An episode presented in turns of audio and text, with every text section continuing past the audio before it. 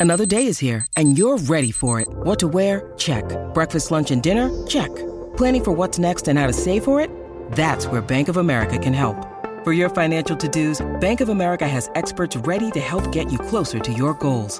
Get started at one of our local financial centers or 24-7 in our mobile banking app. Find a location near you at bankofamerica.com slash talk to us. What would you like the power to do? Mobile banking requires downloading the app and is only available for select devices. Message and data rates may apply. Bank of America and a member FDIC.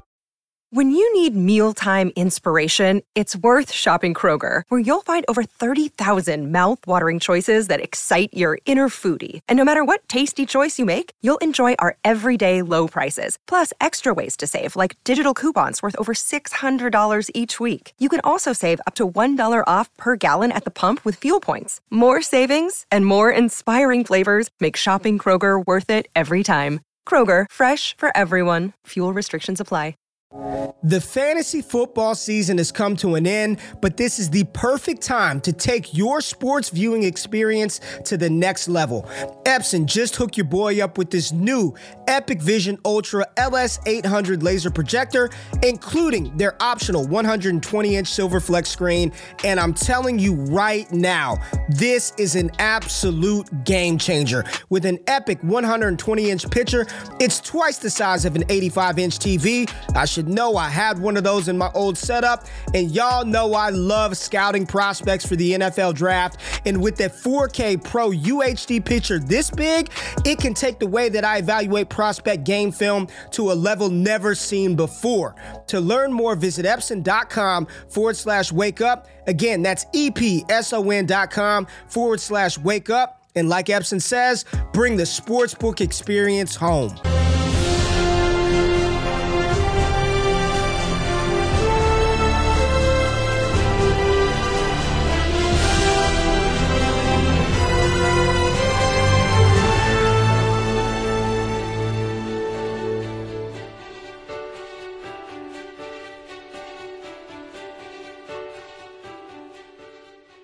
Hey, everybody, welcome to America's Game, episode number 30. I am your host, Eric Vanek. You can find me on Twitter at Eric Vanek NFL.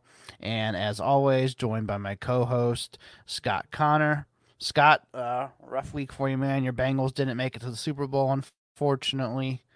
Uh, but how are you doing besides that? Good. I had to take about a day off of uh, consuming NFL content after that game. Uh, that game took a lot out of me. It was one of those where I was kind of, you know, there's those moments in the game where it started off pretty bad. I'm like, they're going to be, they're going to be out of it. They're going to get blown out in this game. And then there was a period where I'm like, damn, they might actually come back and win this. And if you'd have told me that in the first quarter, I would have been like, there's no chance. But it's just one of those like, it was going to go either way, 50 50. Didn't work out. I'm not one to necessarily blame the refs and all that bullshit. Like that, it is what it is. You know, the Bengals have gotten some breaks over the years. They've gotten some bad breaks.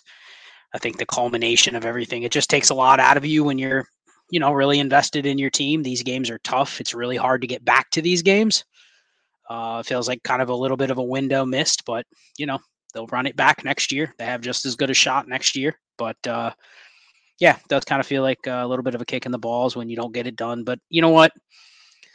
I, I like my team, but I love fantasy dynasty. You know what I mean? Like that. That kind of trumps it for me. You know, it's nice to have your team be good, but back to the grind. I took a day off, then I had to dive right back into content. A lot of Senior Bowl stuff this week, and uh, just glad to be here. Thirty episodes. You know, I know you didn't say it at the beginning, but this is our thirtieth episode, and uh, it's pretty cool to be able to say we've done 30 already. It doesn't feel like 30, but then you look back and you're like, damn, we've been going at this for it's like six, seven months now at this point. So good to be here, man. Yeah, that's 30 times I've could have gotten us canceled and I haven't yet. So yeah, that, that's I, that's a miracle in itself. I got to give you credit. I got to give you credit. You've uh you've been pretty pretty tame. At least when we're recording live, there's been times where I'm like, "Wow, I'm glad you didn't say that on the podcast." You know, that definitely would have gotten this canceled. But right. no, it's uh, it's been fun. Uh, I know I told you no one really knows the backstory, but when you approached me to see if I wanted to host America's game with you, and I was like, "Yeah, sure." You know, you and I have known each other forever. Like we we've talked for I mean, I, it would be crazy to add up the number of hours we've spent over our our lifetimes talking to each other, you know, on the phone or on shows or just on, you know, texting or whatever. But like, you're like, yeah, you want to host a show? Yeah, sure. That'll be that'll be cool. We'll just come on here and we'll just talk.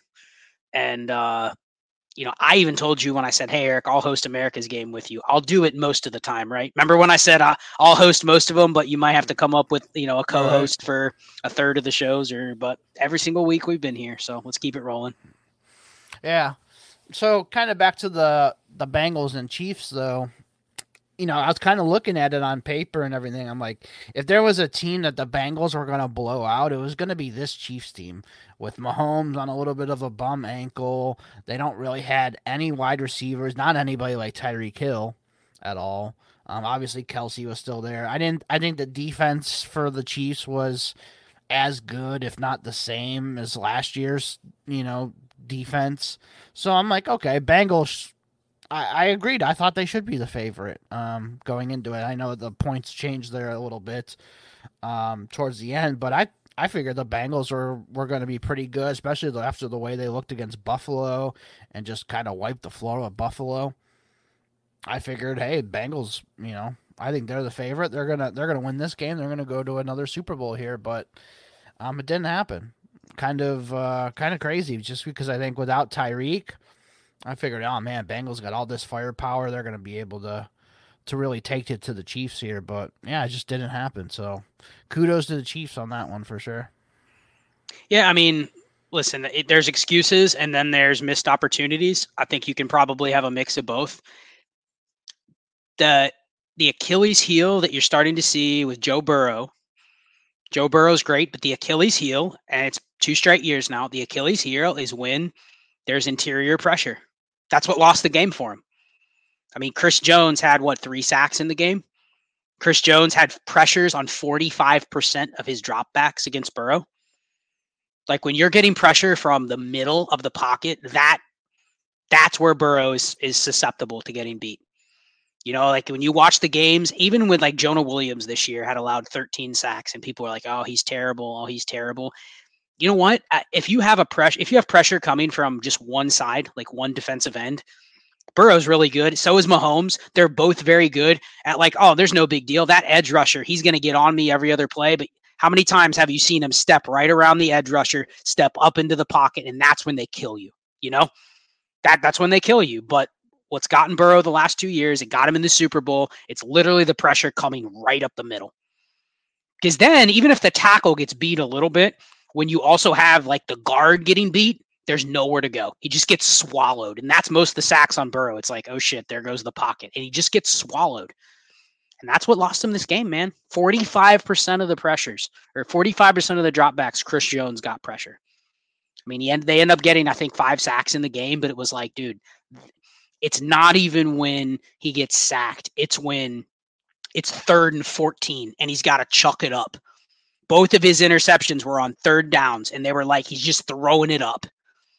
Like that's part of what makes him good, but that's also how you beat quarterbacks like that. You know what I mean? Like you get them in third and long. I mean, I was texting with like three different people at the time during the game, and I'm like, oh shit, it's third and 14, it's third and 10. That's right up the Chiefs' alley in a home game when they have the crowd advantage. They know the Bengals' offensive line is beat up. Like that's how you had it. That's where I'm a little bit that's where I think the offense can grow a little bit. Like that's where they maybe need to have their personnel a little bit differently. They might need to need a running back that has a little juice. They can take like a screen pass for 10, 15 yards. You know what I mean? Because like, you get them, you get the Bengals in third and long, and it's just like drop back to pass. Like that's where they got beat. So at, I'll just say this: you got to give the Chiefs credit. We were talking about this in the Discord earlier. This was the Bills last season that had Josh Allen on a cheap contract. Next year, his, his cap hit's going to go like 46 million.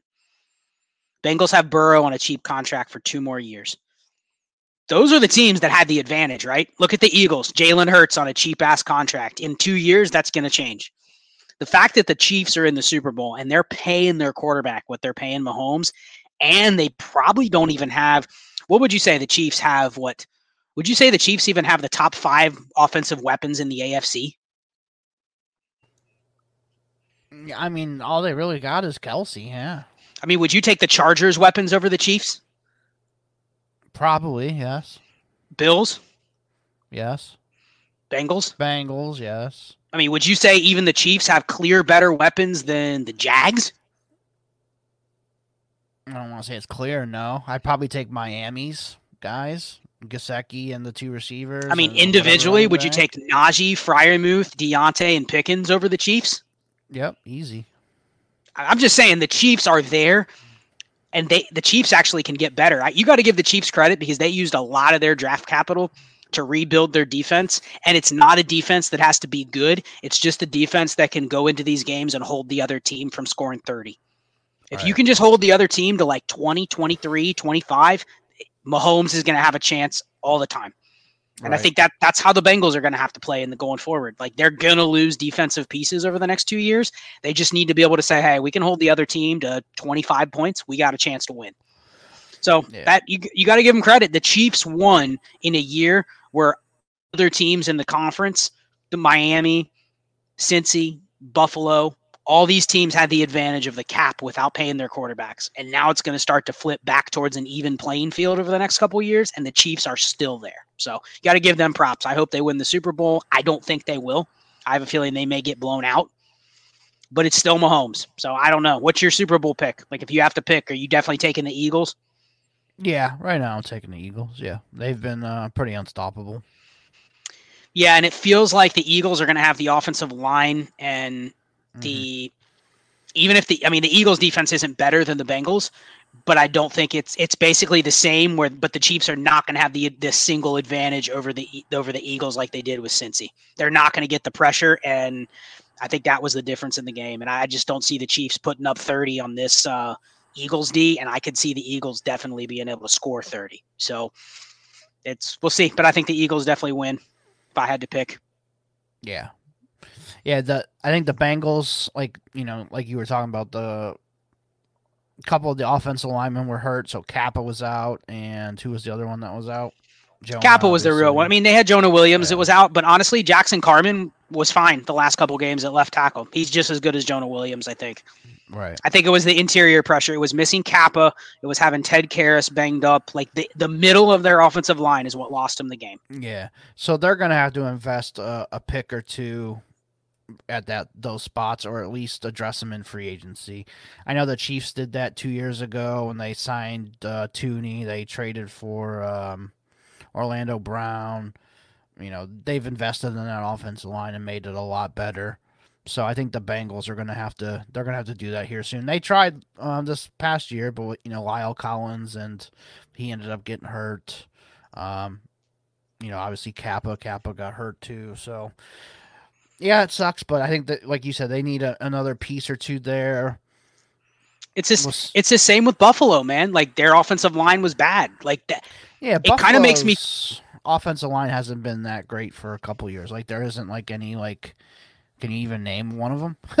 you know, But doesn't it feel like if you are these teams that have good quarterbacks and good weapons, you need to do what you can to protect the offense and just let your defense try to survive from week to week? Like you don't need a dominant defense if you have a really good offense. You just need the ability to get into a game where your defense isn't just terrible. You know, like so Right.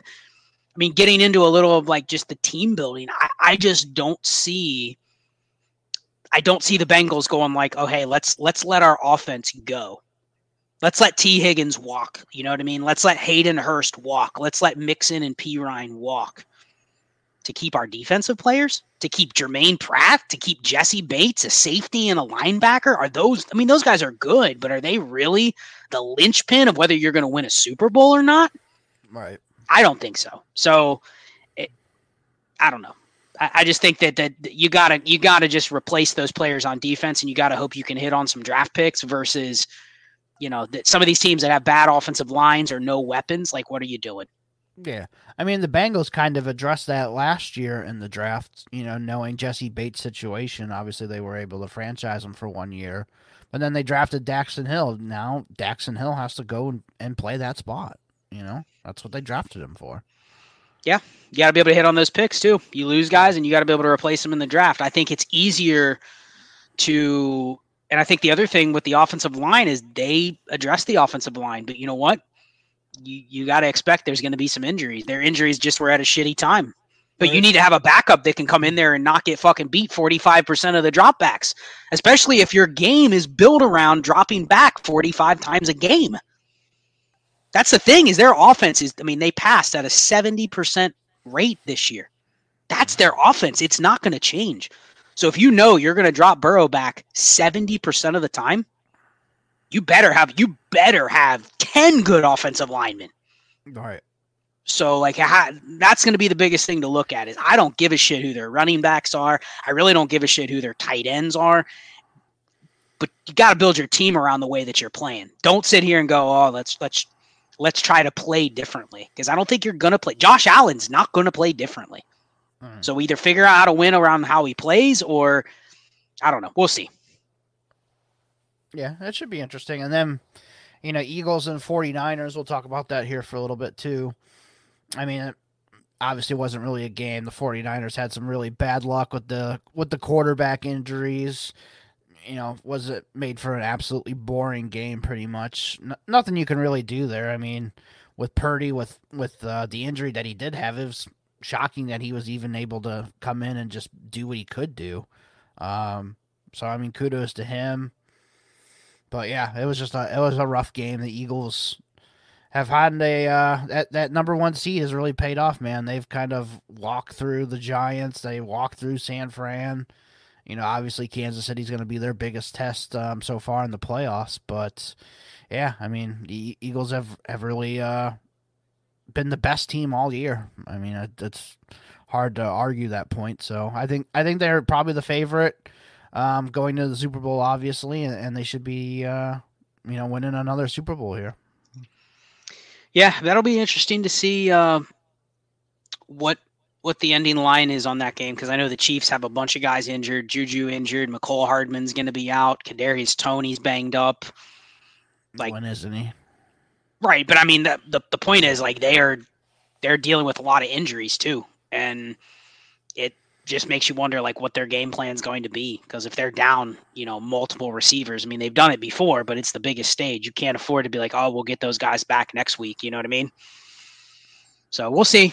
We'll see. But um i did want to ask you what uh right now where are you at on the brock purdy situation?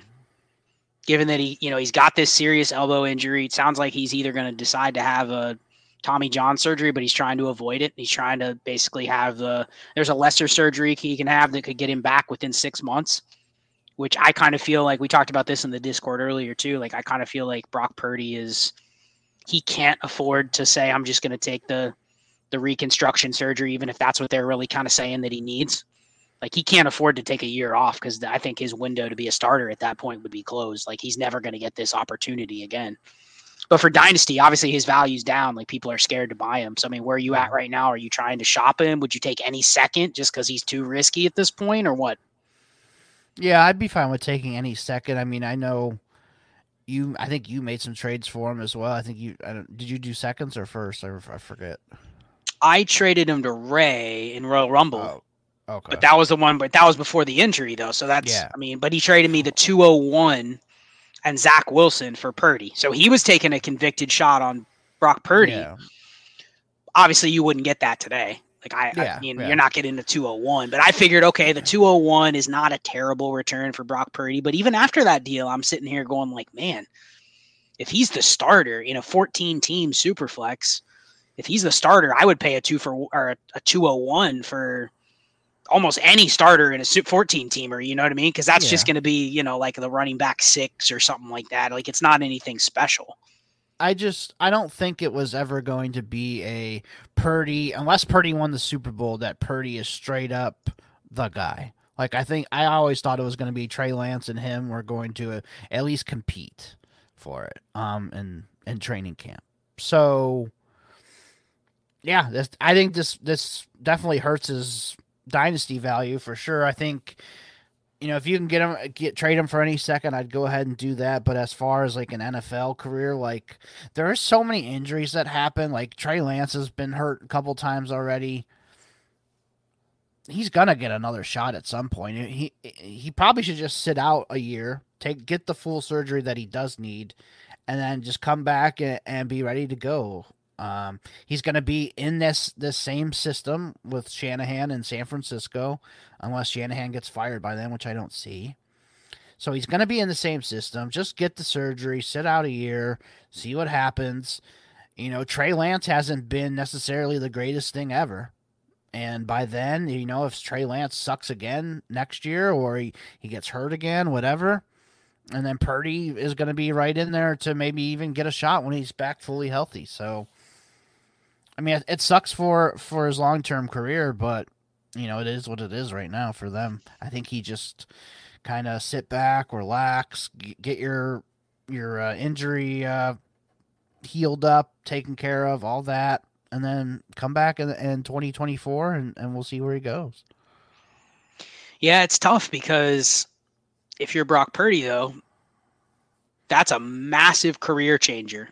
If you were to no. be able to to take the starting job now, you're now on trajectory to be like, man, if I can just become he's probably sitting there once he earns the job and he beats out Jimmy Garoppolo, kind of, and Trey Lance, like he's sitting pretty. As long as he doesn't screw it up the next couple years, that's a guy that's hitting free agency. And okay, maybe he's not Joe Burrow or Patrick Mahomes, but I mean, he's looking at some of these other guys like Ryan Tannehill and Kirk Cousins and Derek Carr. I mean, look at the careers those guys have made. Look how much money those guys have made. Like, so if you can just get yourself to that spot where you get a second contract, that's life changing. You know, that's you're you're you've made nine figures of money. Whereas now it's like, okay, yeah, I can get this surgery and I can come back and I'm healthy, but it could be, you know, middle of 2024 before I'm healthy again. What if the what if the Niners have found another Brock Purdy by then? Right. What if the Niners have found a guy they sign? What if they go get insert whoever? And I mean, now they Lance could suck and, and Kirk Cousins is a free agent at the end of 2023. It, the point is you're given you're given the team a lot of window now to find somebody that's not necessarily way better than you, but they just kind of move on from you and you never have the opportunity that you have right now. Mm-hmm. So it's almost like he's got to try he's got to try to find a way to get through this. And then if he's not healthy, then he can go get the surgery. What's he got to lose at that point, you know? I get it, but I think you just get the full surgery now and and get it done with. Is how I always because it just if you heard it again, and then you you miss and then you have to miss that another year. I don't know. I don't think I would do it. I think he's proven at least enough to where he could be the backup. I mean, I think everyone always expected he could be like a solid backup. Um, you know, after like a game or two, I'm watching. I'm like, okay, he could be a solid backup. And then obviously it continued on and and rolled on, and he was doing really good. Uh, you know, almost got them to the Super Bowl. But, but you're making the argument for him, though. You're making the argument for exactly what I'm saying. He has he has that role in his back pocket. Right. The, the backup roles are he's already got that locked down. He he's gotten enough or he's put enough on tape already. Like that's going to be his role in the NFL if he just is there. You know what I mean? He's got mm-hmm. that as a floor. I'm saying he's got a really limited window to become like the guy. And if he's not healthy, I mean, I get it. If he's not healthy and he can't even get into camp and just throw, like even throw the ball, then he's probably screwed anyway. You know what I mean? They're going to be like, "Yeah, you're not healthy." Yeah, I mean, like, this is a super serious injury. I mean, yeah, it, baseball players miss a whole season for this. So, I think that I'm just saying, if I'm him and I have a 10% chance where I can get away with not having to have the full Tommy John surgery and I can maybe be ready for camp, I'm going to try that. And then if it's clear that I'm not ready, then what's the worst that can happen? I, you know, go under the knife again or I miss another year. Then hopefully I'm a backup again. But I'm pretty sure I'm going to get multiple shots to be a backup again. Yeah. I just don't want to miss the chance of be, becoming the starter because you're right. If he misses a year, then another whole year goes by, and then all of a sudden we're getting to 2024, and shit, Mac Jones could come available. Kirk Cousins is available. Like at that point, Kyle Shanahan's like, yeah, man, I'm gonna go get one of those guys. I, he's Brock. Right. They're Brock Purdy, but better. You know what I mean? No, so what's I, the dynasty I, takeaway? Any second out? Yeah, any any second, I'm out. Yeah, I agree. But man, I just for his career, I just think just get it now, get it out of the way. Because if you screw around and then you're not back until 2025, then then like you haven't been even thought of in two years. Like, yeah, I I would just avoid that as much as I can, even if I have to miss a year for for this coming year. So how do you deal Brock Purdy if you can't get a second for him? Eh, can you think of any other creative ways where you could maybe move him? Like, would you take Sam Howell over him? Yeah, I could take Sam Howell, the old Purdy in a third for a second. I'd try that. Okay, I like that. Um, I mean, how far down are you going at quarterback? How much risk would you take at quarterback? Would you go down to the? Would you take like Jameis Winston over Purdy? No, I don't think so. Okay. I think Jameis is kind of kind of run his course on that one. Desmond Ridder or Purdy? Nah, Purdy. Uh, what about like Jimmy G? I'd rather have Jimmy G. Okay. So that's kind of the line. You're more confident in Jimmy G getting a job than some of those other guys, like Baker over Baker or Purdy. Uh, I, I think I'd rather still have Purdy, just because I've seen Baker be god awful. So you think Baker and Jameis are in that category where you that you'd put them even below Purdy? Yeah, just because I've seen Purdy play so well. Now it kind of also depends too. Like in lineup leagues, I'm more willing to hold on to that guy because we talked about this a little bit earlier um, in the Heisman chat. In a best ball league, can you unless you have an IR, can you really afford to hold Purdy all year for his zero? Like Yeah, he's knowing- basically a backup quarterback. It's no different. yeah, and you don't know if he's gonna take over the starting job if he is out for a year when he comes back. So, I mean, in a best ball league, Purdy's almost probably droppable at that point. So who are some backups that you could trade Purdy for plus and still have the same exact risk of being a starter? Like I would do could you get Brissett in a third for Purdy? Probably, yeah. That feels like it's not enough, but I also think Brissett has a he has a shot of landing in a role where he's a spot starter for a year or he's a bridge quarterback, don't you think? Yeah, if the the stuff with the Ravens doesn't work out, Brissett could end up with the Ravens. I could see that. Um, like you talked about, uh, I I don't know if we talked about it on here or um, something else, but Brissett to Carolina to be with Frank Reich again as a bridge quarterback. Yeah, that, I mean that was bantered around because he was at NC State and he's from that area, so I could see that. That makes Yep. that definitely that's two angles right there where you could see him going Right. uh, there. And I mean, here's the thing: if Brissett, let's let's fast forward two months. Brissett signs a deal with the Panthers, and then they draft Anthony Richardson. Like I could see that happening, right? Yep. You know, he's probably starting for at least half the season. It's probably another Desmond Ridder, Marcus Mariota situation where they're going to have Brissett as the clear starter opening day. Now, could be a Trubisky Pickett situation where week four he's so fucking bad that he gets benched.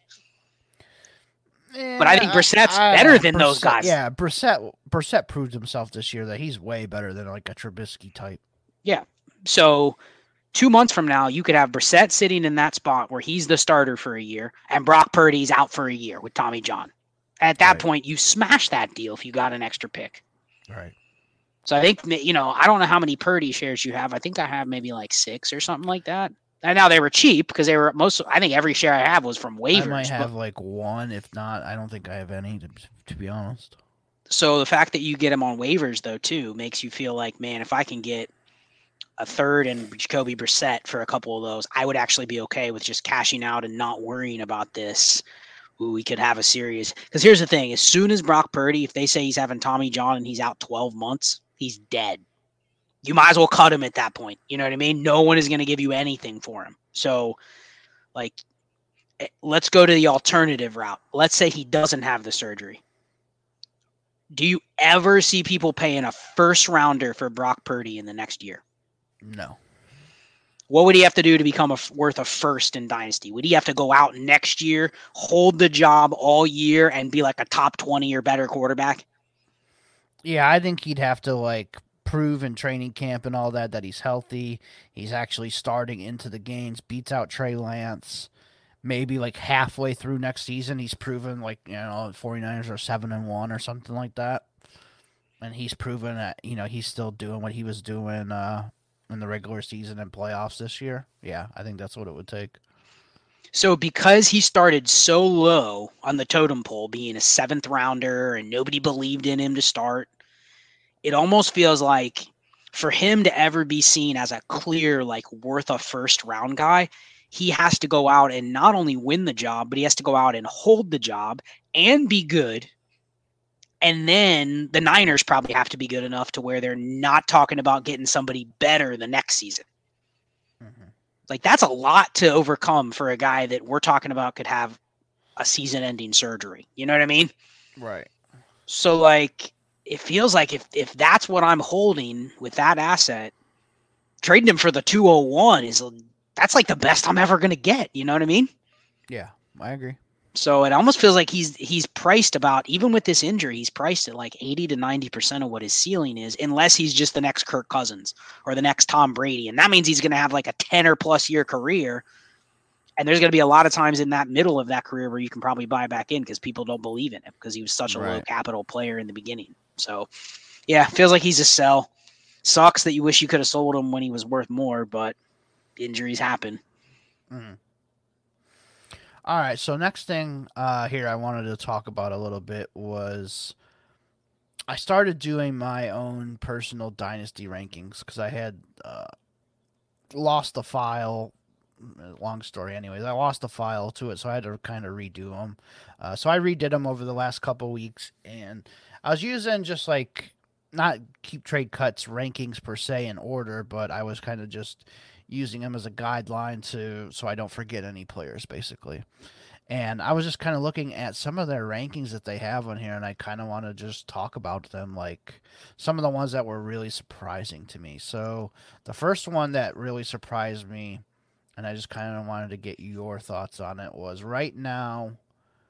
Um, well, actually, right now, the one that is a little surprising to me that even with the ACL injury, that Breece Hall is still RB one listed um, on Keep Trade Cut. What do you think of Breece Hall being RB one in Dynasty right now? Um, I definitely have seen the Breece Hall hype start building back up with that video that he posted, and you know the the talks about him. He's ahead of schedule. He should be good to go by you know even before preseason, like training camp. He should be 100. percent I know you've talked about before. His injury was just a clean ACL tear, so even with that, like that is a good sign for him to come back earlier than some of the other guys. But it kind of feels like when you look at the running back ranks, like you got to put somebody there, right? Like I would, I would definitely put Bijan there. He's clearly the highest valued asset at running back because whatever, whether it's Bijan or the 101, that's clearly the highest. If you're doing a startup or a trade value, that's clearly the highest asset. So I think it's dumb not to have Bijan as your RB one whether you think he's good or not, the asset Bijan or the asset 101, you would agree is clearly the the highest valued running back asset that exists, easily, not even close. Yep. But then after that, like you have to put somebody. You have to put Jonathan Taylor, Breece Hall. Like you, you got to have somebody. Ken Walker, Travis Etienne. Like someone has to be in the top five. But doesn't it feel like just because you have Breece Hall or Ken Walker or Jonathan Taylor on your roster, doesn't it feel like that's a much weaker asset than it was a couple years ago? Yeah, for sure.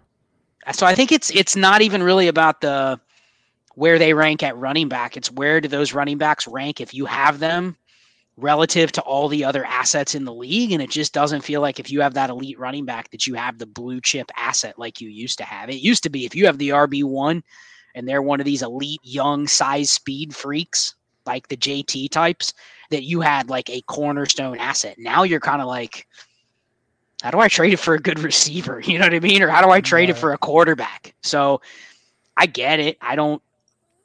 I don't agree with Breece Hall RB one, but if you told me if I had to rank him and from an asset standpoint, I'd probably put him like RB three or RB two. I, mm-hmm. I can't disagree with it.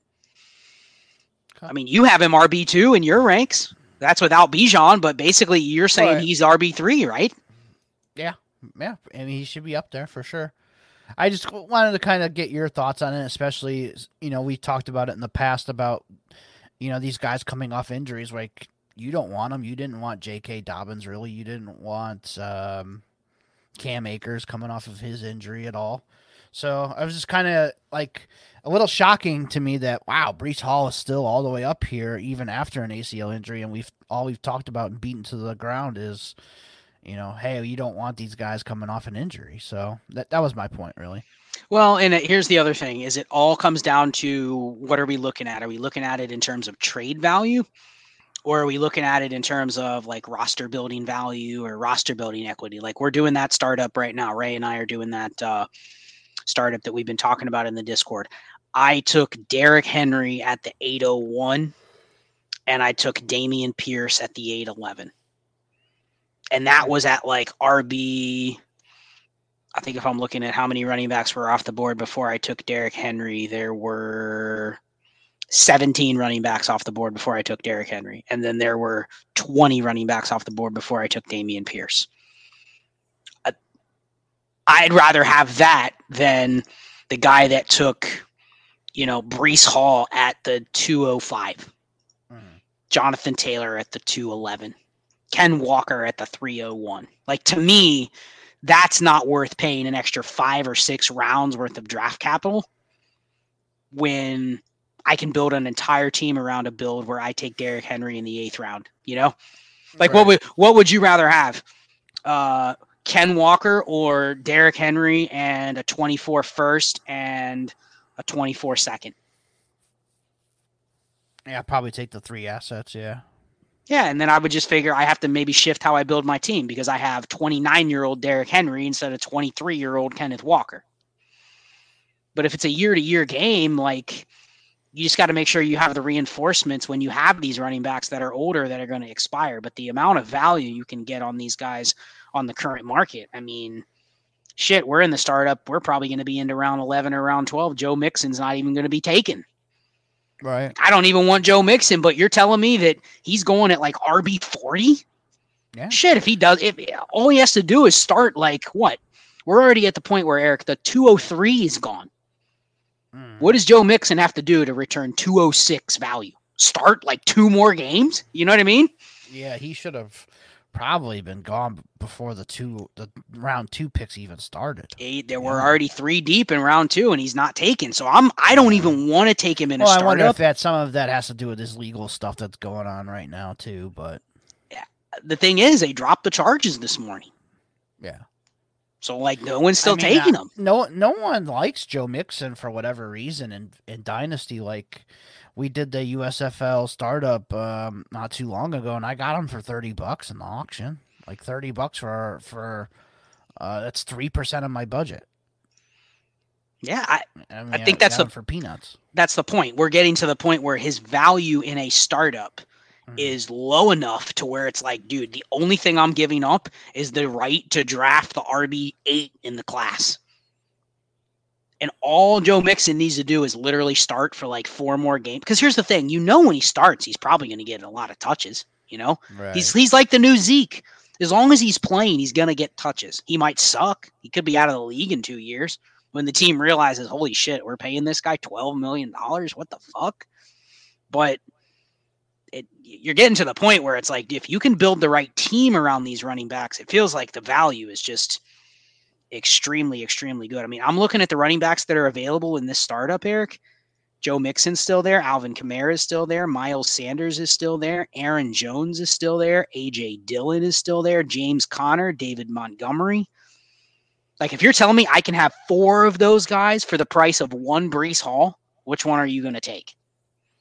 Right. No, I get it. So, yeah, that, that, that I know this wasn't directly your question, but this speaks to where these running backs are and how close they are together in our eyes versus how the community is valuing like Ken Walker, Breece Hall, Jonathan mm-hmm. Taylor. So that's it. So another another little bit of a I don't want to say shocking, but just one that I want to avoid is RB seven is Josh Jacobs. Now, obviously, Josh Jacobs had a hell of a year and all that. Kudos to him for that but man, doesn't it just feel like that was his? He knows he's playing for a contract. He played through every single injury he could and had a smash season. And then once he gets paid, he's just gonna kind of just take a shit. and be done. You know, like he taking him this high would scare the absolute crap out of me, man. I do not want to take Josh Jacobs as RB seven in any league. Yeah, but there's also a scenario where he gets franchise tagged and they just do the exact same thing next year with the Raiders because it's only 10 million. Yeah. And I agree with you, but do you really want Austin Ekeler with a brand new offense where they don't check down? Do you really want him at RB8? Yeah, I think I would still take Ekeler. Okay. Just because Which- I think I they might not like you say check now, but I think he's gonna have to use him. He's I mean, look at the way they use Pollard and stuff. Like Ekeler and Pollard are kind of the same thing, so I think they could use Ekeler in some of the similar ways. And you know, look at how good Pollard was this year too. So I mean, I think that's the debate with Jacobs, though, because Josh Jacobs last year had 394 touches. He is like the premier bell cow in the league. People just don't buy it because they're like, oh, he's always banged up. But the dude's averaged over 300 touches in his career per Oh, season. no. Yeah, no, I I get that, but I I just think we saw his peak this year. I think that was the peak, and it's probably downhill from here. Especially now that he is going to try and get paid, get his contract. Once he get his contract, like, oh man, I got you know my hamstring hurts, coach. I, I can't I can't play this week.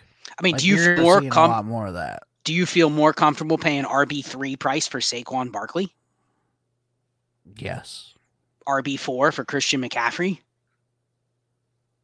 Yes. Okay, I mean, I, I think that's the that's the argument is you're But basically like looking I at said, like I was looking at this too, like on this list, like I don't even know who else I would move like above Jacobs. I I probably put Ekeler, but like Javonte, no. I mean, you Can't can't put like. Nick Chubb over Jacobs. He's never been a good enough for fantasy. He's never been Yeah. better than Jacobs for fantasy. But they're kind of in the same boat, right? Like, Right. I think Chubb just needs to get more catches, and I'm kind of interested to see this year without Kareem Hunt, without maybe D'Ernest Johnson. Like, does Chubb kind of like take that step forward this year as more of a receiving back and at least get you to 40 catches? I mean, what's your pulse? Because uh, the, the things I've heard on the Browns is they're actually looking for a running back in the first couple rounds. Like they want they want another Kareem Hunt right next to Chubb. They don't want to give him any more than what they've given him.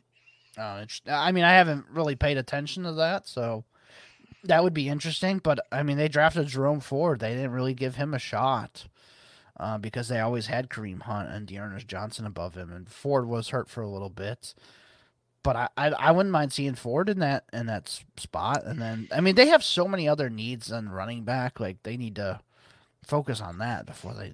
So if I told running you the Browns brought in Devin Singletary for two million a year, what would that Mhm. say about Nick Chubb?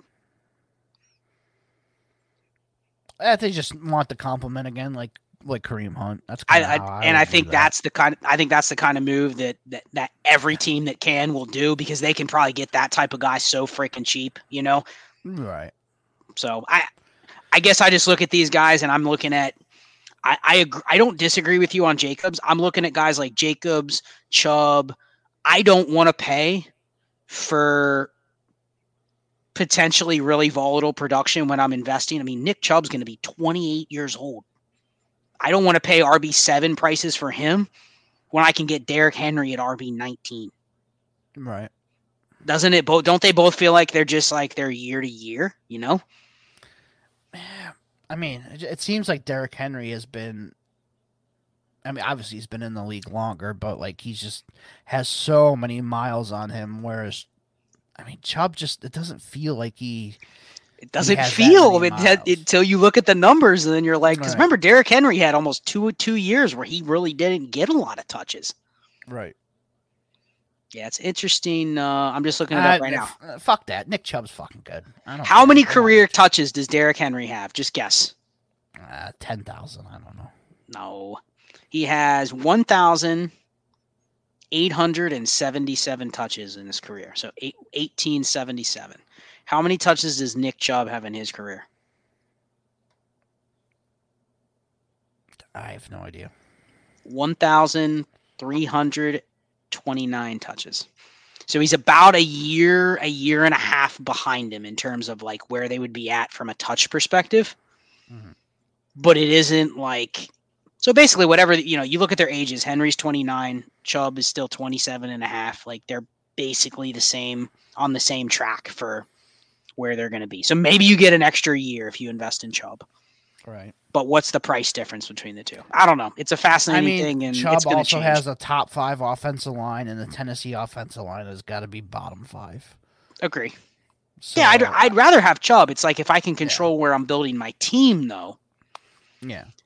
I'd rather have Henry. At the same time, though, if you told me the all the same arguments for Nick Chubb, I could make them for Josh Jacobs, but he has more touches, or he's had higher ceiling, less touches. He's two years younger, and could be a free agent. So Right. I don't know. All right, and then a couple other ones I wanted to bring up here too that I think they're just way too low. I don't know why Keep Trade Cut has these guys so low. But Dalvin Cook, RB twenty two, he's behind Tyler Allgeier and Rachaad White. I'm taking Dalvin Cook over both of those guys every day of the week right now. Yeah, him and him and Mixon and Kamara are the guys nobody Yeah. wants. They just have Kamara- basically written those guys off like they're Yeah. they're done. Kamara, RB twenty seven. Right ahead of him is AJ Dillon and James Cook. I'm taking Kamara over those guys every single day of the week. Aaron Jones is right behind Kamara too, RB twenty eight. You know, outproduced AJ Dillon every single year of his career, and they have AJ Dillon above him. So, I mean, if these guys are this cheap, Jones, Kamara, Dalvin Cook, I'm gonna buy those guys. I'm gonna I'm gonna buy them up. Dude, you could do a startup and you could get Mixon, Cook, Kamara, and Aaron Jones outside of the top 20 running backs. And you could be like, all you got to do is hit on those guys for one more season each.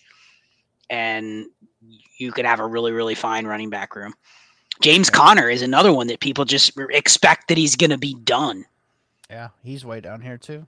And why is James Conner any about- different than those guys? How about David Montgomery, RB thirty? He's behind every one of those guys that we listed, and David Montgomery's coming into free agency year and could end up somewhere like like we've talked about. He, Buffalo's a perfect spot for him. He ends up in Buffalo. He's going to vault up these rankings. He might even be above Joe Mixon or Miles Sanders. Is there anyone that you're too low on based on where Keep Trade Cut has him? That I am too low on. Um, let's see. Because here's one I noticed with you. I I I'm, I know you haven't you didn't publish your rankings right out there yet, but Mhm. you have Jerick McKinnon at RB 44. Mm-hmm. He's going to be 31 years old. Is that does he go in the shitter if he's not on the Chiefs? Oh yeah, for sure. I'd probably have to adjust that. Yeah, but So I, I did those like in a kind of like a tier. I just kind of threw everybody in tiers. But yeah, I, get- I get what you're saying. Okay. But he is one of those guys that you'll see people taking a startup, and it's like, dude, you just took Jerick McKinnon at RB 50. Yeah, it you- depends on where that RB fifty is. If it's round ten, okay, that sucks. But if it's like round seventeen, then okay, I'll take a shot at him. But from a startup principle, and at, next weekend we're going to uh, Jay and I are going to Kentucky and doing those Kentucky early Kentucky drafts, right? Right. And I already told him we're not drafting any Raheem Mosterts. Jer- I don't want any running back that's fucking old. Don't I don't want anybody over thirty. Like fucking I- Keenan Allen, Adam Thielen. I don't want any of those fuckers. But from a even from a redraft perspective, does it even make sense to draft running backs that are like going into year five, year six, year seven, year eight? No. Isn't it much better just to draft round twelve Israel Abanikanda and what you know what I mean? Just fucking take Yeah. all rookies. Just- Every late pick is a rookie running back. Yeah, and just take all these young guys. And if they miss, they miss. Like the big, the worst thing you can happen is you end up having to cut these guys because they're around six. And you have to they- kind of think about like guys who could still have a role that could really produce for you. So like obviously Jamaal Williams is there in like round 12, 14, 15 in all the redrafts this year in the beginning. Mhm. Jamaal Williams would be a guy you could pick up. You know, Alex Mattison, he could end up somewhere else and, and have a role. I think I think one of the guys that could be like a Jamaal Williams type that could do something next year is Kenneth Gainwell. He might not have all the touchdowns Jamaal Williams did, but he could be really useful as a, a backup, especially if Miles Sanders does walk or whatever. So I think that's another good one. Uh, Chuba Hubbard, he could be the same kind of thing. He could, uh, you know, outplay D'Onta Foreman and, and be the uh, Panthers' lead running back. You know, there, there's ton- tons of those types of guys. Damien Harris, I think Damien Harris is pretty talented. Um, if you give him another starting job, that's a, probably a guy you can get after round ten. Yeah, I guess you have to kind of look at the scope of what you're playing in. We're playing in a a contest where it's a tournament, right? We're doing seven drafts, but it's a tournament to where there are no other drafts after this weekend. So let's just say you're drafting a bunch of leagues and you're doing a tournament. So even think of like some of the underdog tournaments that only last for like a month and then they fill and then they move on to another one, right? So part of my theory is like you're going to be able to get your exposure even if like give me a running back that's a free agent that you're not sure how their value is going to shake out but it could be decent but then it also could be completely in the toilet i'm thinking of like Kareem the raheem Hunt. Kareem Hunt, yeah, I'm thinking of like the Raheem Mosterts, the Jerick McKinnons. Mostert, like yeah. Jerick McKinnon and Raheem Mostert, if they go back to where they are right now and they have the same offense, I'm probably in. If neither of them go back to where they are and they're looking for a job in August, they're on they're on waivers. You know what I mean? But what I also know is even if they go back to where they are, they're probably not going to be so expensive that I can't get my exposure. Whereas I think some of the younger guys, maybe it's the case with guys like Harris and Mattison that are free agents, but I definitely think with the rookies, there's a chance you can get you know, Kenny McIntosh in round 14, and then we get to redraft season and he's going in round eight, round right. seven. Yep. Like there's profit to be had with those guys. Eh, there's nothing that Raheem Mostert can do that he's ever going to go in the top 10 rounds. Doesn't even matter if he's in the perfect spot. He's always going to be in like round 11, round 12, round round 10, you know? Like that's his ceiling. So why even bother taking those guys? Cuz there's not really a lot of upside, but there's a shitload of downside. The downside is like, dude, this guy's old and he's not even in the league anymore. Right, right. So I'm just like, let's just take all. I almost just want to take all rookies with the later picks after round ten. All rookies. That's it. No veterans. I could see that. I mean, taking those um, those running backs, especially just the young ones, man, it, it, seems to always pay off for us. So I get it. You know, just keep keep taking these young guys. You keep hitting on them. Like this year, we took a bunch of like uh, Rachaad White. You know, it took a couple weeks, but that finally paid off for us. Uh, we had a couple Allgeiers. Allgeiers paid off for us that we took late. Pacheco's, you know? Jaylen Warren's. Pacheco's, yep. Jaylen Warren, yep. So yeah, those are guys that we were we were all on pretty much. So I agree and avoid the um, oh hey it's round 12 adam thielen's looking like a steal. Yeah you, that's that's gonna be on you on how to deal with that one. Uh, i don't know. Hey eric round seven Brandin cooks is looking good. Yeah yeah let's get robert woods too. Uh, but th- doesn't it make sense from a redraft if you were doing redraft leagues right now wouldn't you just kind of be like i'm drafting for all upside because there's so much shit that can happen in the next six months that why would I even bother drafting a bunch of old veterans? I don't even care what positions they are. The only old veterans I would draft would probably be like productive tight ends and quarterbacks, but running backs and receivers, like no thanks. Right, I agree. Like I'll take a I'll take a shot on the Dalvin Cooks, Kamara's, Mixons, Aaron Joneses if they fall, because those guys are actually good. But there's just no reason to take these fringe veteran running backs or receivers. Like there's just no reason to do it. Right, I agree. So. Okay. Um, and then a couple receivers that were kind of a little bit shocking to me. I know some people have brought it up, but George Pickens at wide receiver 23, and he's above the Jerry Jeudy's, the DJ Moore, Chris Godwin, McLaurin, Jahan Dotson, Hollywood Brown, Christian Kirk. Like, that feels a little pricey to me, don't you think? Yeah, it does. I mean, it it's insane that people have him over DJ Moore, Chris Godwin, and Hollywood Brown because all three of those guys are really fucking good. Mm-hmm. It's just their yesterday's news. They've been around for four or five years already, and people are just sick of them. They're sick of people saying these guys are really good players, and then they continually get, you know, wide receiver 20 production out of them, and they go, oh, they didn't live up to the hype. Mm-hmm. It's like, well, you know, there's different reasons why they didn't live up to the hype, but I'm very confident in saying, at least from my gauge of determining if receivers are good or not, that those guys are all better than George Pickens. Now, George Pickens can get better. I get it. He was forced into a role from day one. Maybe he wasn't ready to be forced into a role from day one. But it, it is hard to imagine that you wouldn't clearly swap one of those guys. I mean, are you really telling me George Pickens is going to be better than Chris Godwin or DJ Moore? The asset George Pickens, yeah, I think you'd trade George Pickens for those guys in like a third all day, right? Yeah. Definitely. But I see why people are doing it, man. This is the this is the fallacy with rookie receivers. If rookie receivers do something, we immediately push them up even further the next year because well, they have to get better. George Pickens right. has to get better. Look how good he was as a rookie, Eric. He's got to get 20% better. Yep. And then he doesn't, and you go, oh, he was a bust. No, you should have just never jumped him as high as you did to begin with. Right. Yeah, I mean, that's here it is Garrett Wilson, wide receiver six. Chris Olave, wide receiver nine. Drake London, wide receiver 12.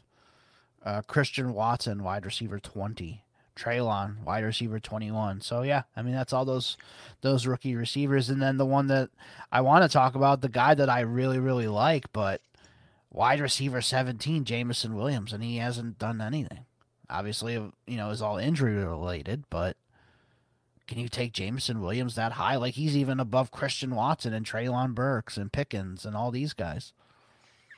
No, I wouldn't take Jameson Williams that high, and I, I just don't feel like you need to because if you miss on that pick and you forego taking a guy like Chris Godwin or DJ Moore, and you miss out on the equity that you could have saved or the draft capital that you could have saved if you make that deal. Mm-hmm. Like you just can't really afford to be wrong when you're picking in that range because that's the range of the all the receivers are kind of the same from like a production standpoint. So why take the risk on the guy that literally's never played? Right. So I mean, what's what's the move if you have those guys? Because at one hand, I could tell you, hey, if you have a roster right now, Eric, you would much rather be rostering Christian Watson, Jameson Williams, and George Pickens hmm. because they're the they're the dominant assets. You get a lot more done value wise than if you have DJ Moore, Chris Godwin, and Marquise Brown. Like you'd rather have the rookies because they're much more readily available to trade. You know what I mean? Like you have right. the better asset. You just probably don't have the better player. So how do you play it if you have those guys? Like you want to probably have some shares of those guys, but right, you, yeah, if somebody's willing to pay me two first for him, a 23 first on a 24 first, I think I'd probably have to sell them. I don't think they give you two first, but well, I'm Look, just saying, I mean, if some of these people love the wide receivers, we've talked about it. They they might be willing to do this, especially they see man Garrett Wilson, wide receiver six on keep trade cut. Well, those guys are different. I I'll put Garrett Wilson, Chris Olave, and Drake London in a tier well above all the others. Well, they actually yeah, so produced as rookies. Yeah, that's what I'm saying. Like those guys, and then these other ones like Christian Watson, like would it shock you if somebody gave you two first for him? I don't think it's that crazy. The way he, he performed and played. Obviously, he's probably not going to have Aaron Rodgers anymore, but. I mean, that's a fish if you pay two first for Christian Watson. Well, I agree, but it, I don't think it's out of the realm of possibility. I mean, Treylon Burks, kind of the same thing. Like, oh man, I remember Ray Garvin. He hyped this guy up. I like him. Give me, I want two. You know, I'll pay two first for him. Okay, so would you trade Christian Watson and a 24 second for DJ Moore and a 24 first? Mm, yeah, probably just because I I don't like. I think the Packers are going down the Jordan Love route, and I don't love that. Okay, so Jameson Williams, same thing. Uh, yeah, I'd probably take DJ Moore in the first. Yeah. Pickens. Yeah, I'll take DJ Moore in the first over Pickens. Yep. Okay, so that you might not be able to get the first and DJ Moore, but if you just give back, yeah, if second, I give the second too, that's what I'm saying. Yeah, I I think that's the range. Just if I'm being convicted, that's the range I'm looking to move and swap out. If I'm wrong, yeah. we're probably going to be and wrong on one of those three guys there's a ton of wide receivers in this range be- behind those guys, like Jeudy, DJ Moore, Godwin. We already mentioned. You mentioned Hollywood, like Christian Kirk. I think Christian Kirk is still just, you know, hitting his ceiling almost. Um, he had a really, really good season. I'd probably take him. Um, McLaurin has been really solid. You know, I know he's a little bit older, but he's he's you know a year or two off of uh, DJ Moore and Godwin. Uh, Brandon Aiyuk is another one that people just don't, don't really respect, but he's just as good as I mean, yeah, he's very they good. They have him up here. They have him at wide receiver nineteen. I think. Oh, I didn't another, realize he was nineteen. Interesting. Yeah, yeah, he's he's up there. I think another one that's going to be interesting is Calvin Ridley, wide receiver thirty-two. Like, where's Diontae? Diontae's wide receiver thirty-one, right above him the, him and Ridley are two guys where I'm like, are you really telling me Jameson Williams is better than those two? Ridley, I could I could see Ridley being better. Diontae, I I think Jameson's better than Diontae. Yes. Diontae's pretty good, man. How eh, he's Diontae Johnson still almost had 150 targets this year. I I agree with you 100%. I think he's a very good wide receiver to possession wide receiver. He is not a game breaker. No, but do you care if they're game breakers? No, but I'm saying I Jameson Williams has the ability to do that when he's healthy. I'll, okay. I'll I definitely would take Jameson over. But does he have the ability to earn 150 targets? I mean, yeah, but are your your a dots fucking three and a half yards? Amon-Ra St. Brown's not a game breaker.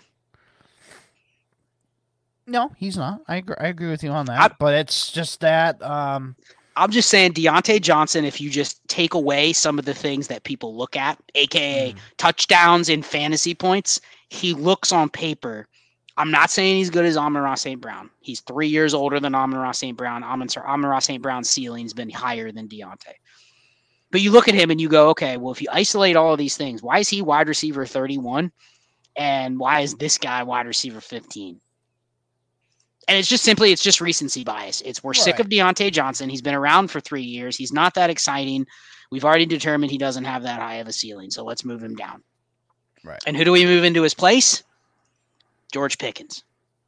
Yeah, because he's the new I, toy. I would, I would, I would take Pickens above Diontae. I would take Jameson above Diontae. Easy. And you sh- and you should because I'd rather have those assets. But if you can find the right, essentially, I think what we're saying is we would both cash out on the Jameson Williams, George Pickens, Christian Watson if we could do those first and second swaps because we're just betting against the these guys that we're talking about not being elite. They're just kind of like where they are, you know. So why would you want to pay the price over one versus the other? Right. Hmm. I just yeah, what me and you always argue on Diontae. I just I you know his three and a half yard aDOT and never scores any touchdowns. I think it's also a little bit of um, you're still soured that he left all those fucking games early and yeah, cost you. He got started, you one or less in three yeah, games. Yeah, and cost us a bunch of fucking money. That yep. too, and. I can't get over that he had a 150 plus target season and he didn't have over 1,000 yards. That is absolutely mind-boggling to me that you get 150 plus targets and you can't get a thousand yards. And this year he had 140 plus targets and didn't score a touchdown. Yeah, and then you have that anomaly on your resume too. So, so he has two anomalies. Yeah, that just that just screams no thanks. Okay. So yeah, I I think he's he's a good player. Like he's a wide receiver three on a dynasty or a, a fantasy team. I don't I think he's. That. I don't. I don't think he gets ever above wide receiver three. Like he's just barely in the wide receiver like thirty six discussion. Okay, for me. So, and, and I think the other I mean, that's where they have him at wide receiver thirty one. He's like in that discussion. So, and I think the best point that you just made was when you're looking at receivers in this range, what is the one thing of rece- with receivers in this range that is going to drive their market value and what their ceiling is? And don't overthink it. Just think about one thing that you would say, well, I'm going to break the tie with of receivers in this range. Better quarterback is usually my tiebreaker. Better quarterback and the offense that they're in, right? Offense, yeah. If you put Diontae Johnson on the Jaguars in place of Christian Kirk, you probably have Diontae Johnson over Christian Kirk, right? Yes. That, and it's that simple. They really, yep. it's not even worth arguing which one's better or which one's worse. You can simply say, I'd rather have the. If you're talking about like number three receivers in Dynasty, which ones have the quarterbacks that have the ability to efficiently support multiple weapons? And that's the other thing that's killing Diontae is like. Uh, yeah, you, I think the, the other thing about Diontae and the Steelers is now they're bringing back this fucking offensive coordinator again, and he's terrible. Yep. So yep. that just makes me scared. That just wastes another prime year of Diontae's career. And by this time next year, we're looking at he'll be like going into 28 in this 2023 season or 2024 season. And we're, you know, nobody's going to want him. He's going to be like the uh, Amari Cooper again or the DeAndre Hopkins, you know, and he's, oh, he's too old now. We don't want him. Yeah, no, that's exactly it. He's got everything going against him. So it, right. you know, think about that though when you're looking at your receiver tiers. Don't even. I think it's kind of a waste of time to try to figure out who is wide receiver 20 versus 22 versus 24 versus 28. it, it's really just kind of figuring out how do you want to balance those in your portfolio and how do I find a way to extract value out of the receivers in this range. Because I bet you every I could ask you 20 trades right now, but if it involved you getting back a first for a two for one or a two for two, where you end up getting a first in the deal and you still get a decent receiver, you'd almost always take the first. Right. Like you would do that first and second swap for a lot of these receiver swaps in this range. So I think if you can take advantage of that, there is still the market there because you even said it. People love their young receivers. They're not excited to have Marquise Brown. They're super excited to have Jameson Williams. Right. So think about that. And then another one that is really surprising to me is wide receiver 50 is Juju. Here's some of the people above Juju. Um, wide receiver 41, Wan'Dale Robinson coming off an ACL. Wide receiver 42, Kadarius Toney can never stay fucking healthy. Wide receiver 44, Darnell Mooney. Wide receiver 47, Alec Pierce. Wide receiver 48, Rondale Moore. I would take Juju over all of those guys easy.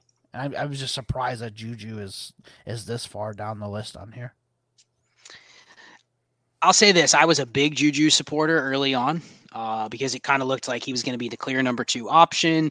He did taper off towards the end of the the second half of the year. I know he had Yeah, the think after his concussions. injury, yeah. He had the concussion. He's been banged up with a couple other injuries uh, since then.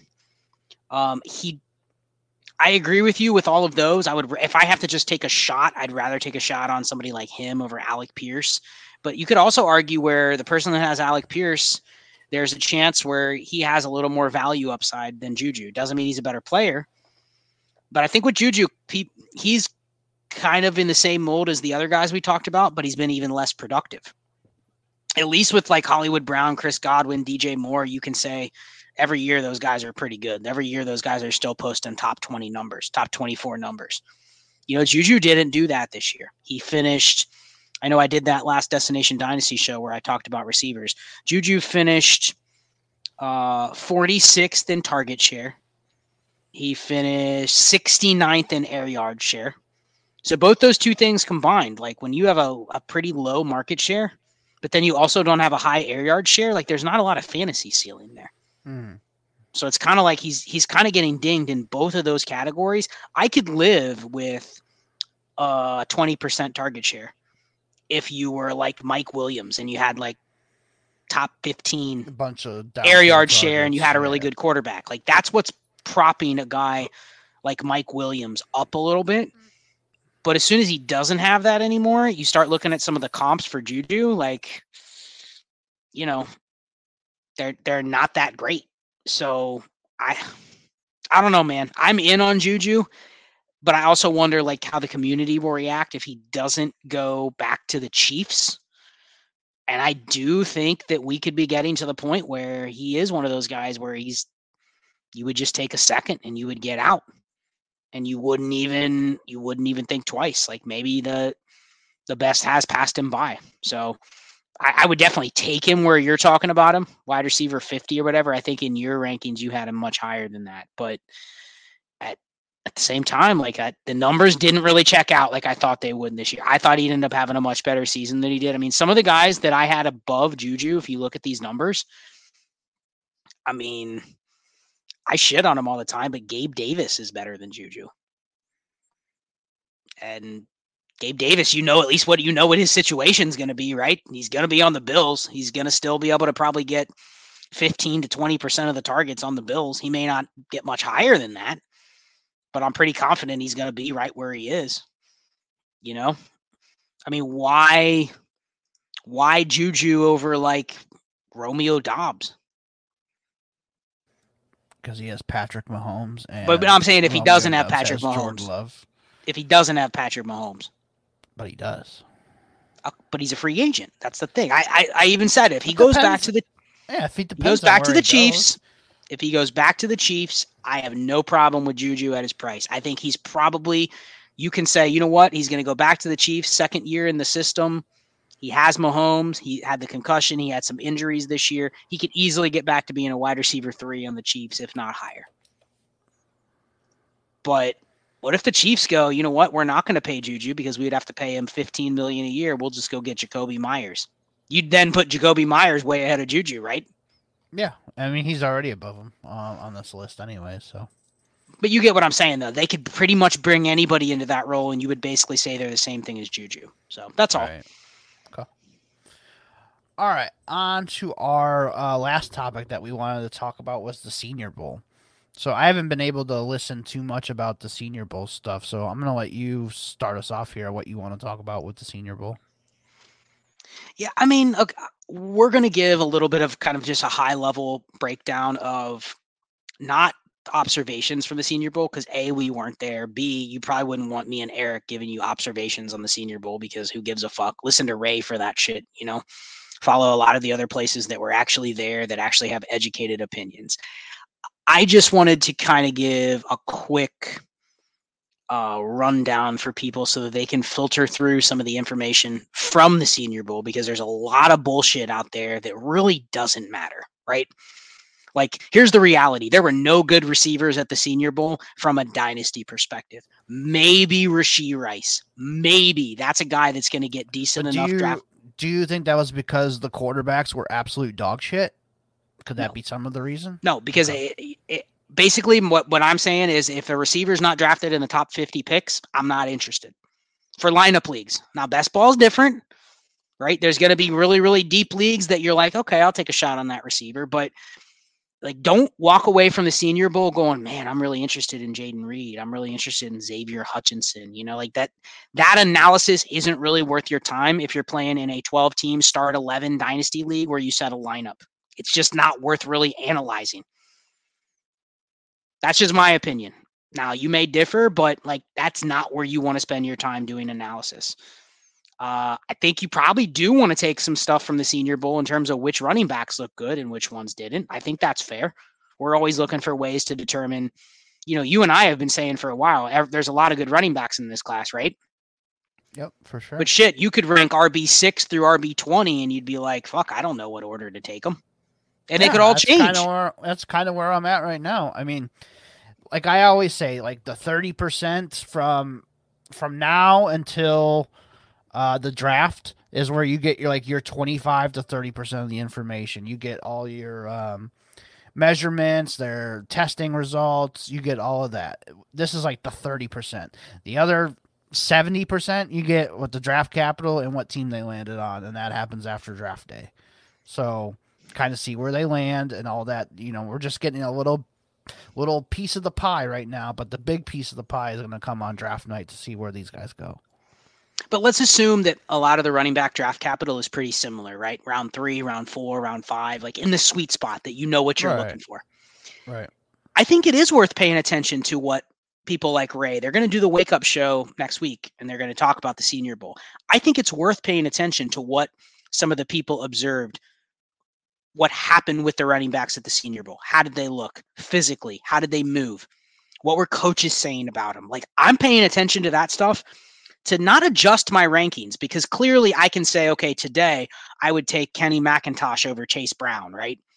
But if Chase Brown goes in round four to an awesome spot and Kenny McIntosh goes in round four to a terrible spot, that could change, right?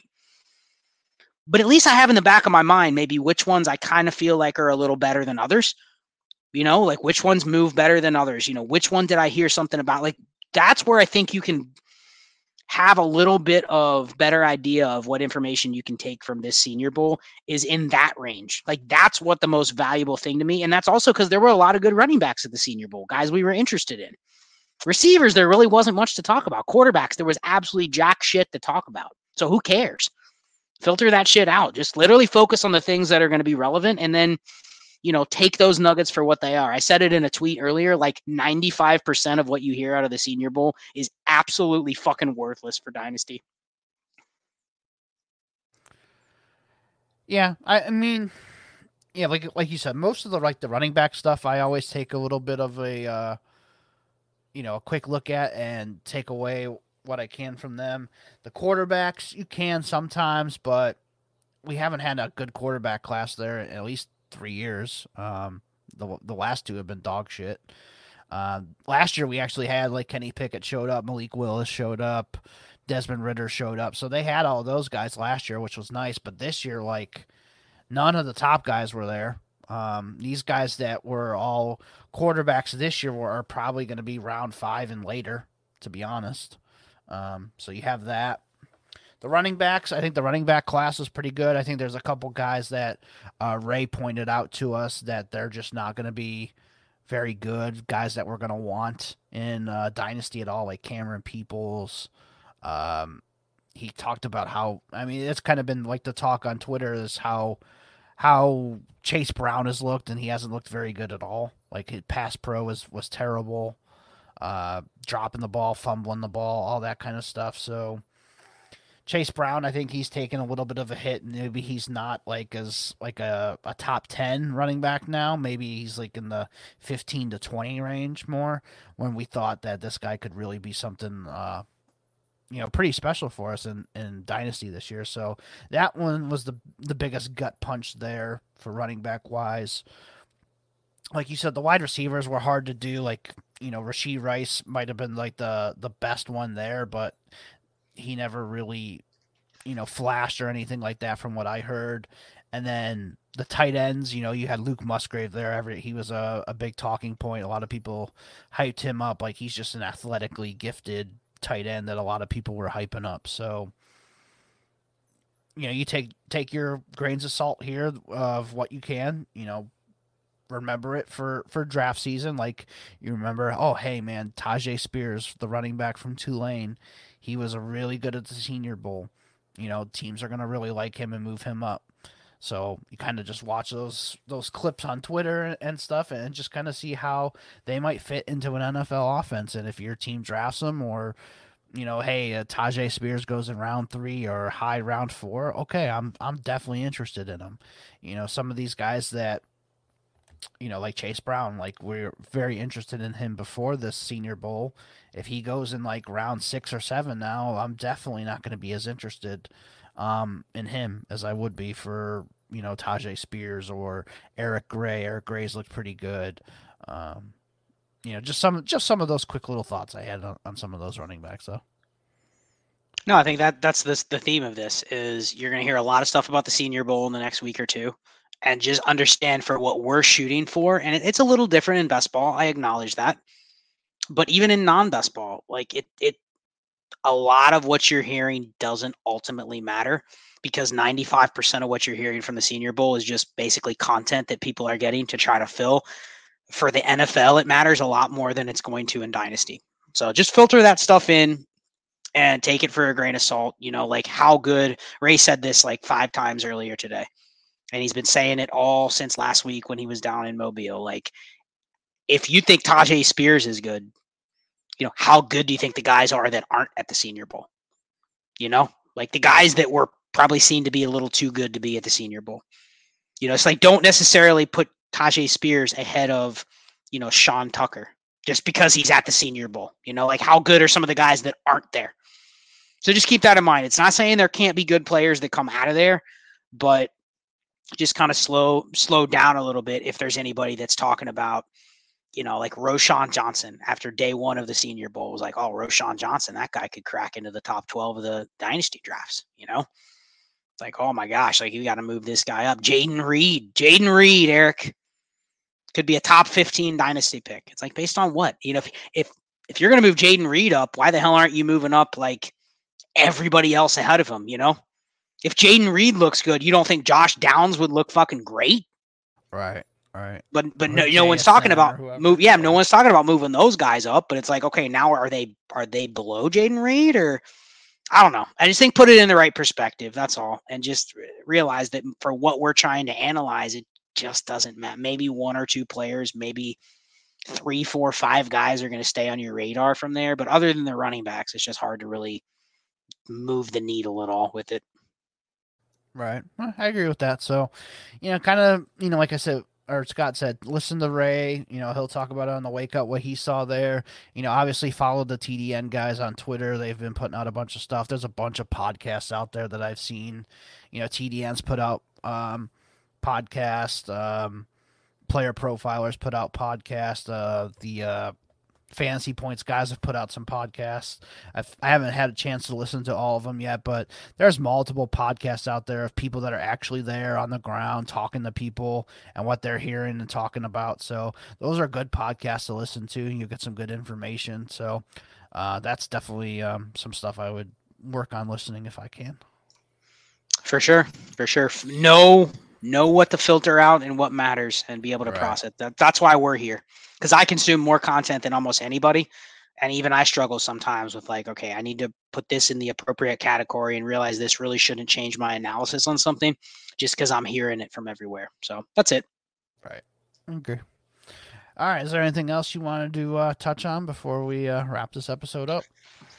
No, I do. Um, I was thinking about this earlier because we're always looking for different topics to talk about, especially in the off season. Like we don't want to be one of those shows that's like, hey, let's just do an hour long show about the Senior Bowl. You know, let's do an hour long show talking about, you know, this or that. Like we try to kind of change it up, mix in a couple different topics, and really give at least half of the show some sort of like dynasty analysis because I think that's what we can bring to people is we're actually out there playing. We're experiencing this stuff like firsthand, you know, in our own leagues and running leagues and literally tapping in with people that are doing that same thing at all times. Um, I do want to do a tight end episode with you where we kind of just focus on tight end analysis and we talk about the impact of tight ends in rookie drafts. And man, we've probably not valued them appropriately the last year or two.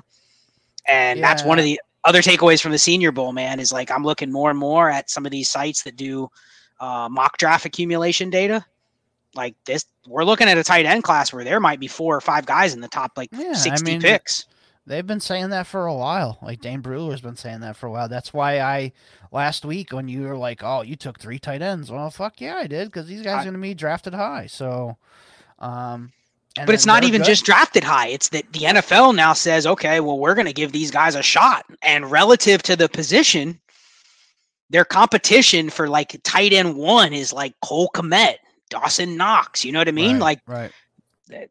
rookies can come in and hit that right away.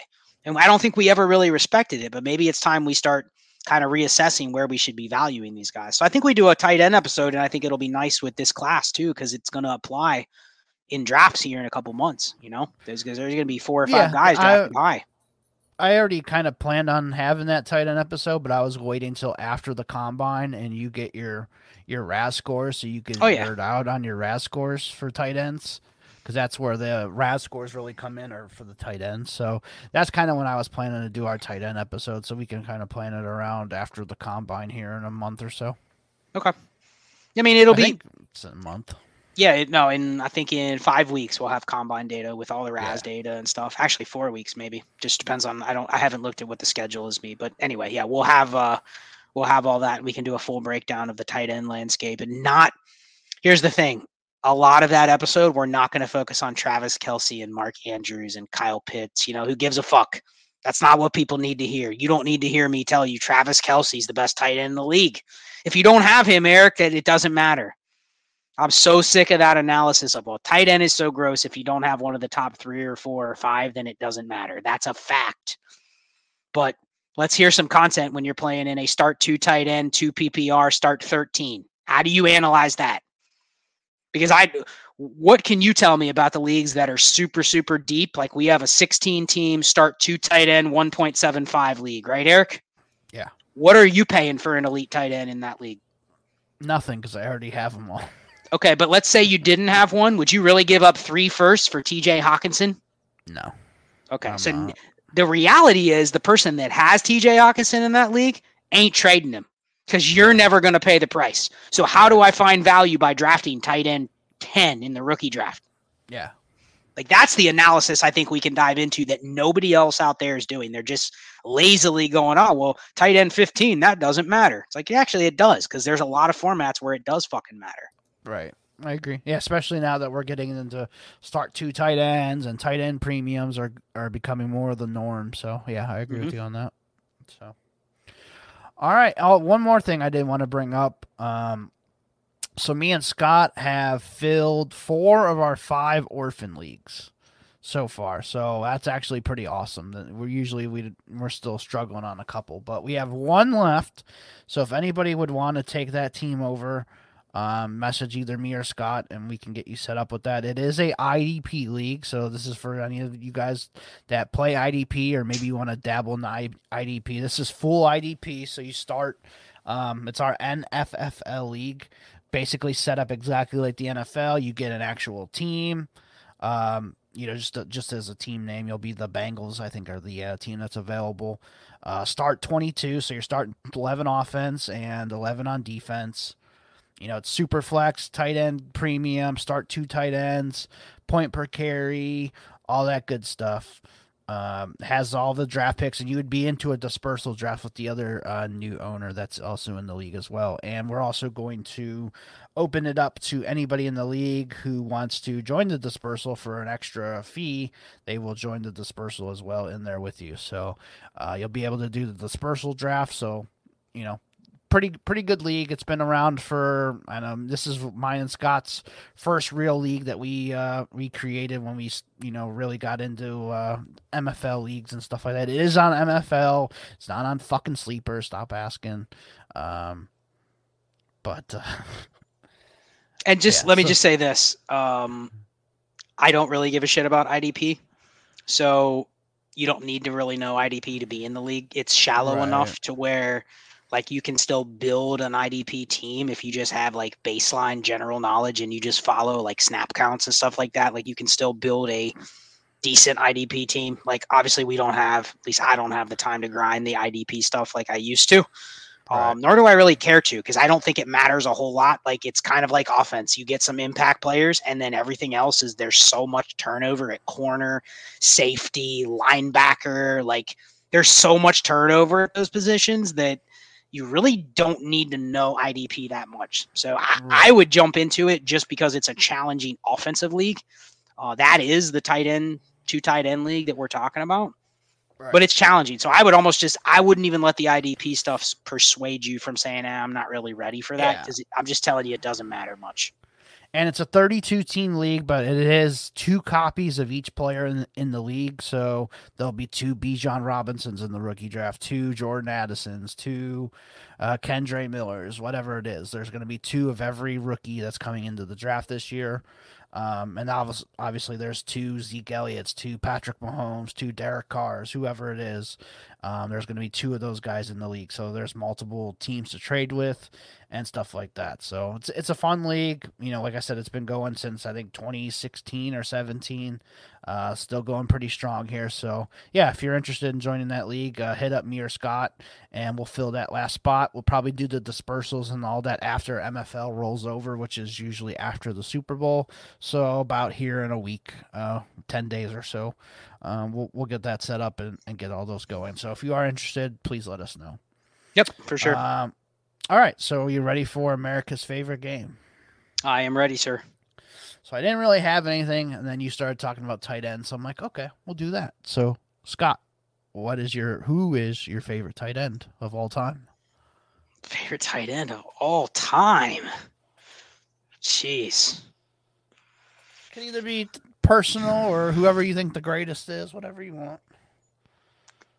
That's a such a random question. It's actually pretty good. Let let me let me go back to try to think of just my favorite teams and who their tight ends were. I mean, when I was a kid, I think like a lot of people, I was always a Cowboys fan when I was a kid. Like I grew up a Bengals fan, but the Bengals just absolutely sucked most of my childhood. So I always rooted for the Cowboys too. Yeah. So I mean, I always was like, I thought Jay Novacek was the greatest tight end ever just because yep, he was a Cowboys too. tight end for most of my life. So you got that, and then I wasn't as big of a Cowboys fan, but you know, obviously they had one of the greatest top tight ends that never was, Rico Gathers. Oh, stuff.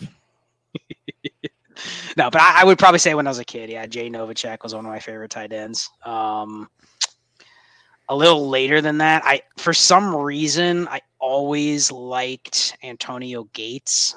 Yeah. Because I remember watching Antonio Gates when he played basketball. My dad went to a MAC school. So I always followed the MAC basketball. I was a huge college basketball fan when I was younger. So I always followed the MAC. I remember how good Antonio Gates was in college. And then like the fact that he made the NFL and was so good, like, that was always fascinating to me. So that was another one. I, recently, I mean, I'd, I'd still probably say Mark Andrews is one of my favorite tight ends now because I think he's mm. just he hasn't gotten the appropriate credit that he deserves. And I'm not saying he's going to become like Travis Kelce, but like he's he's not at that level, but he's really really good. And he's not had the same situations. Like he hasn't benefited from having a Tom Brady or Patrick Mahomes. You know what I mean? Right. Like Gronk and Kelce did. But I would say Andrews at this point. And then there's I'm now that I start doing dynasty analysis, there's so many like athletic freak tight ends that I like Mm-hmm. You know, like I'm always going to be on the Albertos and the Mike Gesicki's and stuff, but whether they actually end up being any good or not, that's a different story. Yeah. So, okay.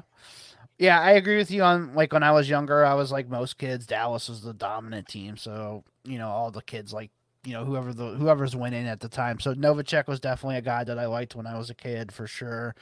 Uh, Mark Chmura before he decided to do some dumb shit and get in trouble uh, with the Packers. That was another one that I liked. Uh, more recently, you know, obviously respect the hell out of Tony Gonzalez and what he did. Um, Antonio Gates, like you mentioned, it was Gates and Gonzalez there were the two main tight ends there for a while. Um, I would say probably my favorite though was Gronkowski. I mean, that dude was just an absolute monster, probably the best tight end uh, to ever play the game. I just like his personality, just the way he is. Um, you know the way he played the game, he was just so he's just a physically just gifted beast, man. Um, so yeah, definitely Gronkowski is probably my favorite. Um, trying to think of some others like you know the Browns have had a couple. Um, one that I liked when he came back uh, when the Browns came back in '99. I don't even know if you remember this name. Do you remember Aaron Shea? Oh yeah, I remember Aaron Shea for sure. Yeah, he was one of Tom Brady's teammates, so he was good friends with Brady. Um, I always liked him um, on the Browns early on. It was like him and like Kevin Johnson, the wide receiver. Those were probably like two of my favorite um, like Browns when they came back. And then the other big one that would never was was Kellen Winslow Jr. Um, you know, the Browns took him super high. I was super excited for that. You know, he just gets a bunch of those injuries. He got in that motorcycle accident, and it was just never the same after that. He actually got hurt uh, hurt too on a um, a uh, onside kick in Dallas, and I remember he got hurt on that. It was like at the end of the game, and he got hurt, and that kind of screwed him up too. Um, I think that was before the uh, bike um, accident too. So. Yeah, what what could have been with Kellen Winslow? That guy was just an athletic freak. Loved him. Uh, the one that I absolutely hated, I'll bring this one up. Uh, it's not really a favorite, but a hate was Jeremy Shockey, and I think I think you remember that. I fucking hated Jeremy Shockey with a passion. He was always that asshole out there that would talk shit, and he'd have two touchdowns on the year. Like fuck you, dude. I just hated that fucking guy, to be honest. I mean, that was I know he you didn't like him when he was in college because they played against Ohio State, and then that was during your Eagles fandom when he was on the Giants. So right. he was always he was always also against usually who you were rooting for too. So yeah, he was just a thorn in the side. Like I said, he always talked so much shit to like the linemen uh, or, and stuff like that, and the linebackers. And the dude would have like two touchdowns on the year. I'm like, get the fuck out of here. You know, you're gonna talk shit to Brian Dawkins. Like, get out of here, dude. Oh, that's funny. So, yeah. All right. Well, that is going to be it for episode number 30 for us. You can find me on Twitter at Eric Vanek NFL. And you can also find the show at America's Game Pod on Twitter as well. And Scott, what do you uh, have coming up on Destination Dynasty this week? I'm uh, just going to talk a little bit, not not exactly what we talked about in this show, but just expand a little bit more on you know kind of some some different strategy ideas, some psychology of Dynasty. Uh, probably just hit a quick episode. Um, I am on vacation this week, so uh, it'll just probably be whatever on my mind, and then we'll get back to live streaming uh, probably the weekend after this. So we'll get back to live streaming like the end of February, uh, into March. Do some more live streaming then. But uh, yeah, just some strategy stuff. I think this is the I don't want to say the dead period, but you know, if we're not going to take much credence into what happens at the Senior Bowl, and we're not to the start of the new league year yet. Like until we get to the combine, we're going to have like kind of a dead zone over the next three or four weeks to where there's, I mean, it is just rampant every single day. You go on Twitter, there's this rumor, there's that rumor, who's going to get cut, who's going to sign, who's going to get traded, like what teams are going to do with draft picks. Like there are, there's a thousand narratives and then there's a narrative you can act on with all of those, but there's only like 5% of it actually comes to roost. So I think there's some psychology you can take advantage of in your league, especially as they start getting a little more active. People coming back from, you know, their month off after the season, looking forward to the combine. Like as things start to pick up, I think you can take advantage of some of those I don't want to say false narratives, but it's like just ideas that start to run into the mainstream. You know, you can take advantage of that from a dynasty psychology perspective. So that's what this week's show will be about. Sweet. All right. Well, I'm looking forward to uh, hearing that. Enjoy your little uh, vacation down there where you're at. And we will see you guys next week on America's Game.